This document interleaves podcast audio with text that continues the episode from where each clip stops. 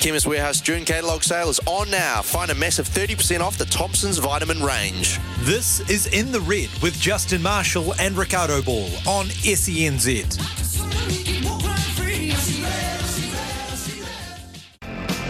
I'll be here till the end of time. So you got to let me know. It is seven o'clock. You are listening to SENZ. Mark Watson alongside of me, All Black great Justin Marshall, as we celebrate all things Crusaders rugby. A little segment we have every Monday night between seven and seven thirty. It's called In the Red, and Justin Marshall, the newest and one of only three members of the Crusaders Hall of Fame, inducted there on a Friday night. Uh, Justin, good evening. Welcome. Good evening, Mark. Yep, and um, welcome to everybody joining us for In the Red. Another good result for the Crusaders at the weekend, so everybody should be in a pretty good mood. Yeah, I, I want to talk about that. Were uh, the Crusaders superb, or the Waratahs a little underwhelming?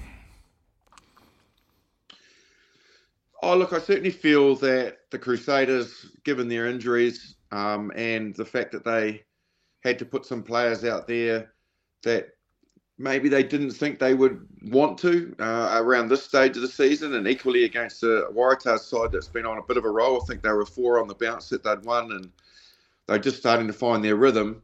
Um, so they're probably a little bit concerned about it. But I thought the team that went out there performed really well. Uh, there was a decent contest of it in the first quarter of the game where the Waratahs got on top early, but pretty much the Crusaders managed to resist the majority of that attack uh, and then basically ground their way into the game like they do and uh, scored some really nice tries. Um, so I thought they probably got out of the game exactly what Scott Robertson would have liked them to get out of the game, given the team that he put out there and the quality of the opposition.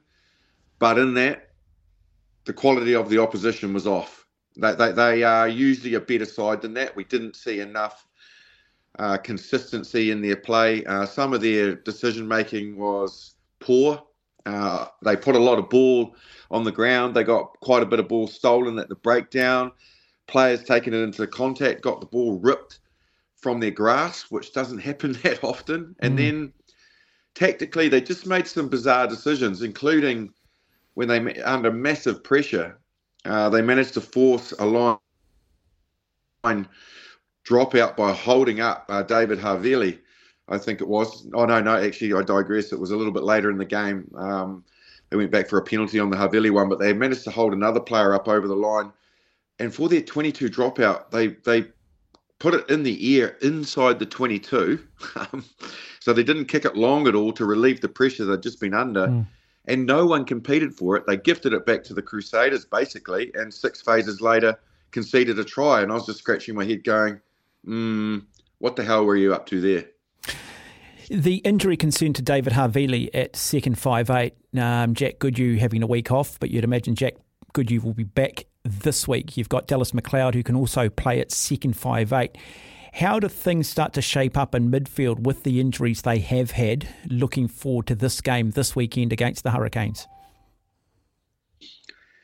Well, the good thing about, as you mentioned, the centre situation is they've got plenty of options. They placed, play, they at a late last minute change. They played Leicester Nuku there on the weekend. He was named on the wing, but then had to shift to centre um, because uh, you know when you've got that ability to shift from wing to centre, then you're you're well serviced in that department because you've got a guy that can play both those positions, that can slot in and play them both quite you know equally quite as good as the other. So that's that's a real good headache to have. Uh, and then, as you mentioned, Dallas McLeod can uh, slot in there. Um, you know, Jack Goodhue finding his way back into the side and, and getting himself uh, consistent rugby is probably the key for him. But probably their most consistent performer, arguably, throughout the season has been David Havili. He's been kind of their rock. At times, uh, Mo'unga's been uh, missing. Bird, Ennor's been missing. Feinberg who's played centre, or Dallas McLeod's played 12. But in general, most of the season, apart from when he had a bit of a shoulder niggle, David Havili's been their most consistent player that just performs week in and week out, and he gives he gives them good options. He he steps in as a good kicking option. He comes in as a first receiver. You'll notice a lot on their strike plays from um, scrum and from line out, the Crusaders often sit Mo'unga in behind him or whoever's playing first five, and he becomes kind of like the playmaker, decision maker. Um, and it often goes directly to him. He has wingers running off him inside and out. He has centres coming on the short line. Um, he has fullback out wide, and then he has the first five, which is usually Mo'unga drifting in behind. And he's just very good in, in, in, that capacity to make good decisions to hit the right player. So, yeah, look, they can cover his loss, but equally, you know, nobody replaces the skill set he brings. So they lose a little bit of their game plan for the time that he's going to be out. And with a bad hamstring tear, you know, you'd be thinking it's at least minimum of four weeks. Of probably even bigger concern, the injury to Cullen Grace at eight. Um, clearly, we didn't have Scott Barrett playing on the weekend. I'm not sure what the situation mm. is with Ethan Blackadder, but how do you replace Cullen Grace? How does your loose forward trio look for this game this weekend? Wow, you know, you've got to look at the Christian Lio-Willie's situation as well because he limped of course, off, yeah, absolutely, not looking.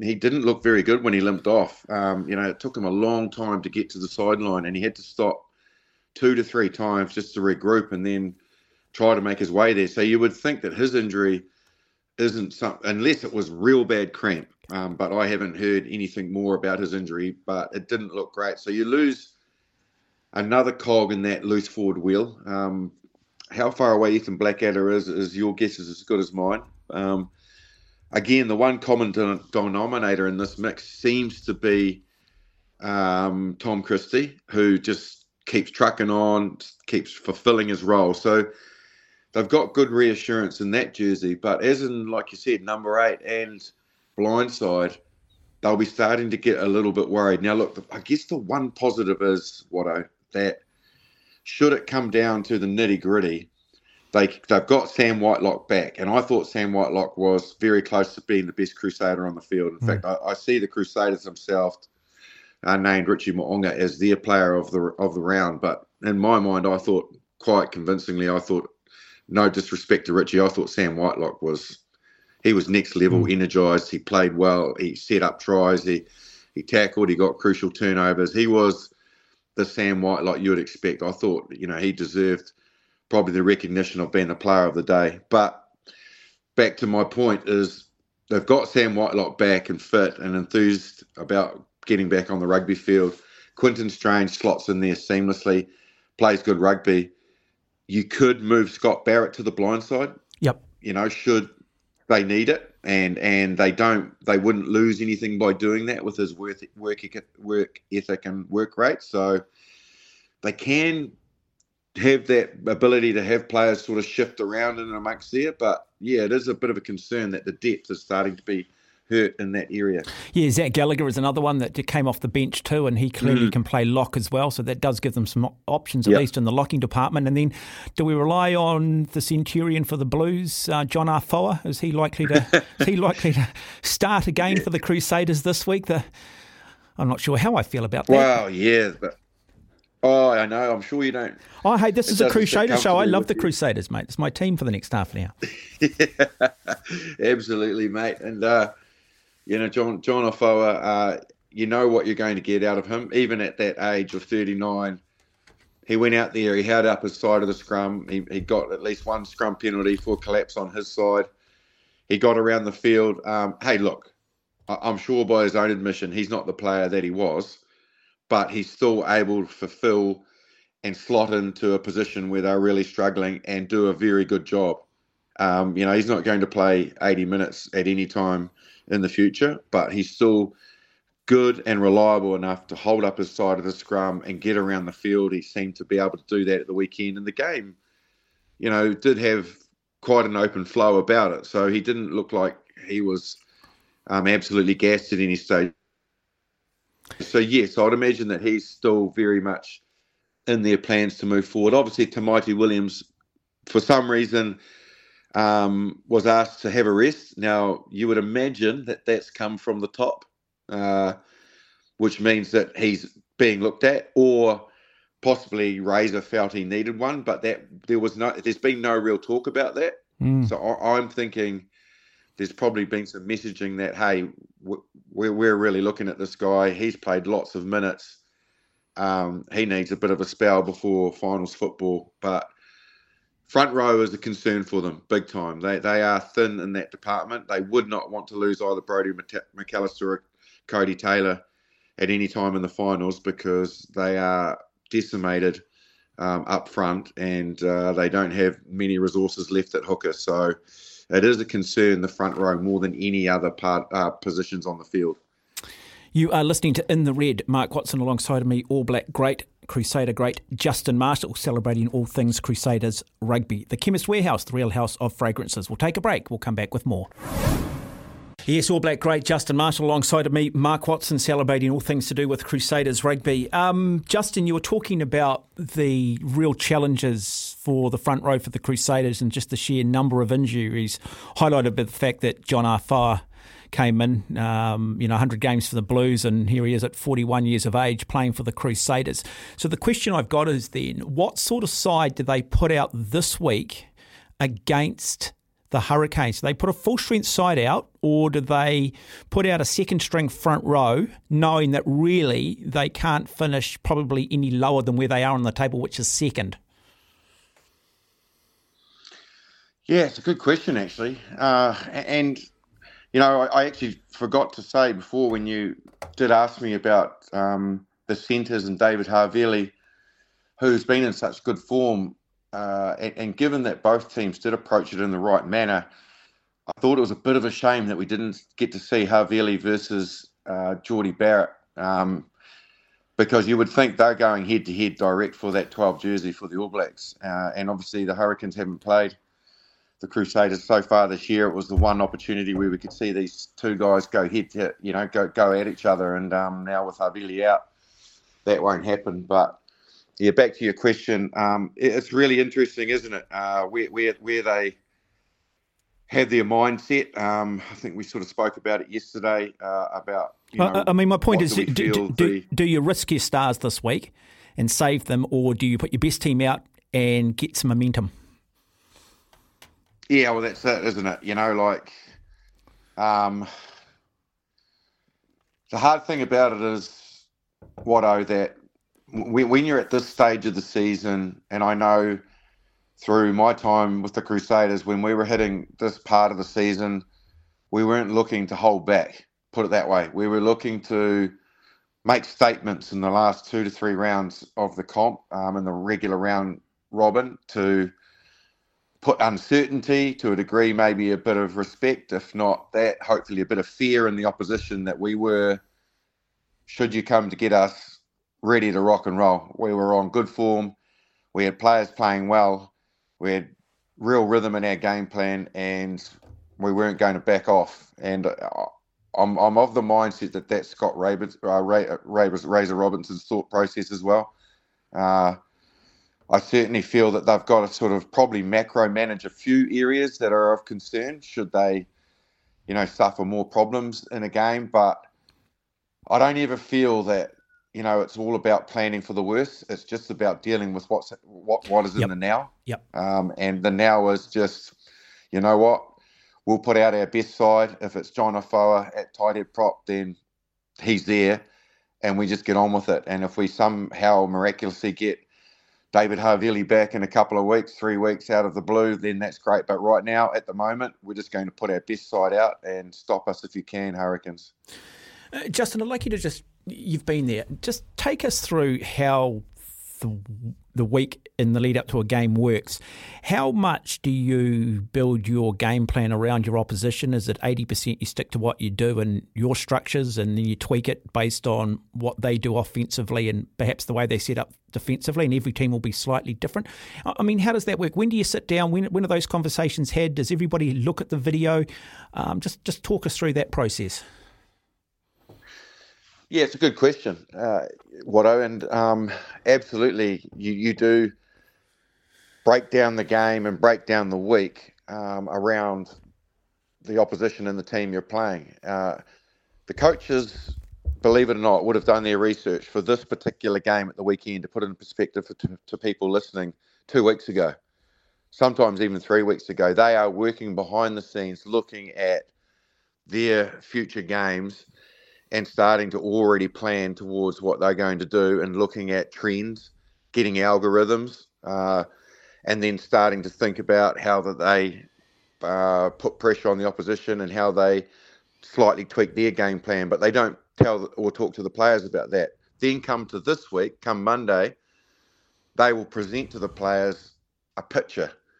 And the players will look at it and they'll say, well, this is what we've seen. This is the trends of the Hurricanes. This is where they're strong um, they will certainly say one guy that we want to keep out of the game as much as we can would be Ardie Savea. So we've sort of got a game plan around keeping him out of the game as much as we can, and when he is in the game, putting him under the most pressure that we can, so that he doesn't thrive.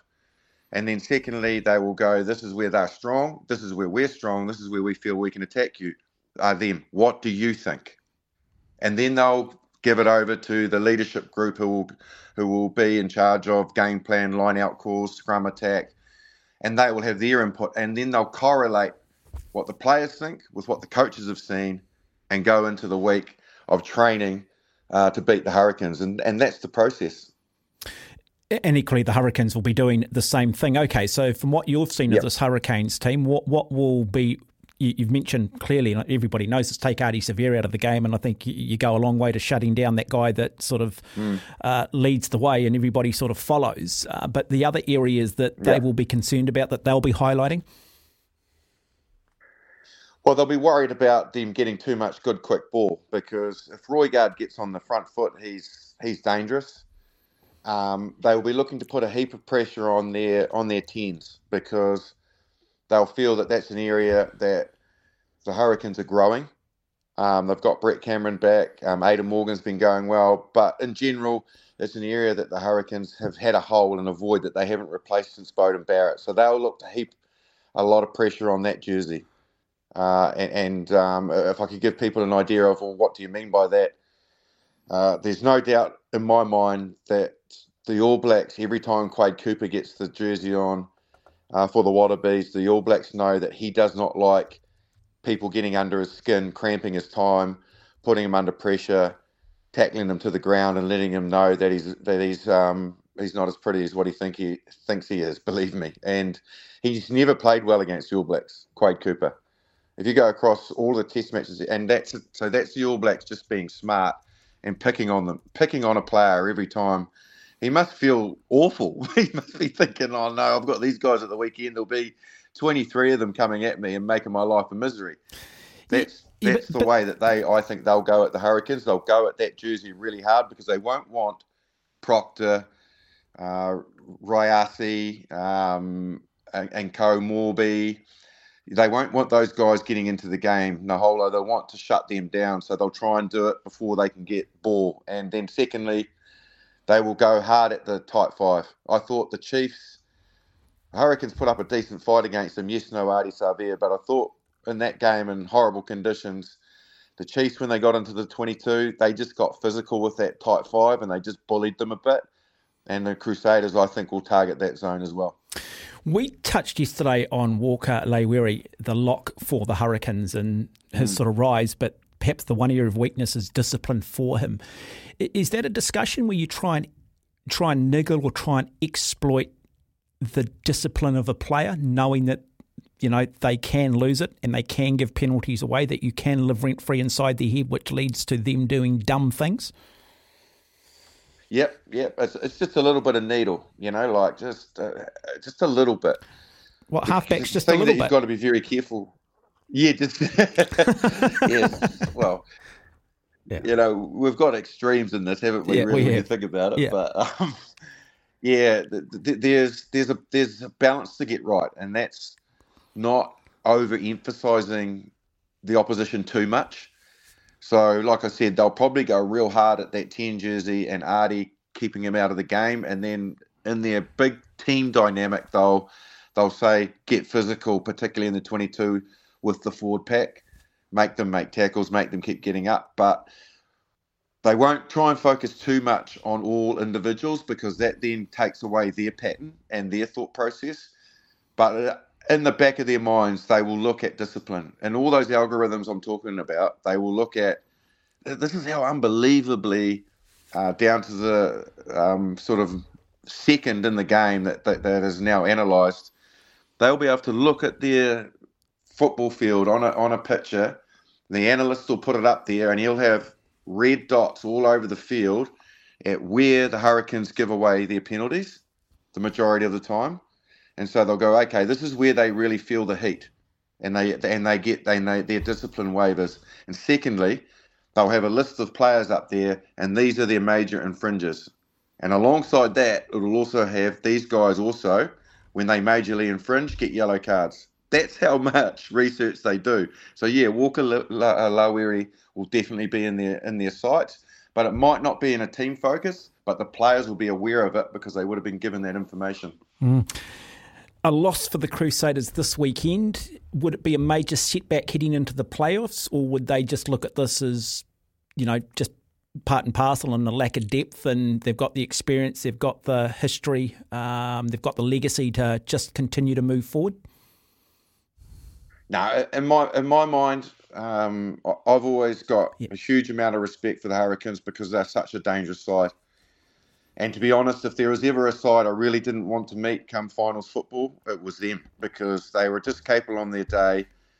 You know, remember a couple of years ago, I think it was, they came down to Christchurch and they put the Crusaders away. They just produced a performance. They're capable of doing that. So you do not want to give them any form of confidence. You don't want to show any vulnerability against them. You want to keep, for the want of the old rugby cliche, the foot on the throat. Keep them down and don't let them puff their chest out. They're too dangerous a side to allow to do that. If I'm Razor and I'm Sam Whitelock and I'm that team, Scott Barrett, all their key decision makers, their big players, I'm thinking, don't give them a sniff, boys. Just put them away on their home patch. They're not going to be back there because it's unlikely they'll have any home um, finals football. Just don't make them feel good because if they do, they could come and bite us in the ass at some stage in, in, in finals football, even in a final. So, no, they won't. They won't button off, mate. I surely hope they don't. I, I think I know them well enough that they'll go at them uh, big time. Chemist Warehouse, Chemist Warehouse, the real house of fragrances. DHL Super Rugby Pacific is underway. Your DHL Super Rugby Crusader of the round, Justin. Yeah, I think I gave it away early because I forgot about the, the, the DHL Crusader of the day when I said Mo'unga, Mo'unga got it, but uh, no, Sam Whitelock for me. I thought some of the things he did in that game were just what the team needs.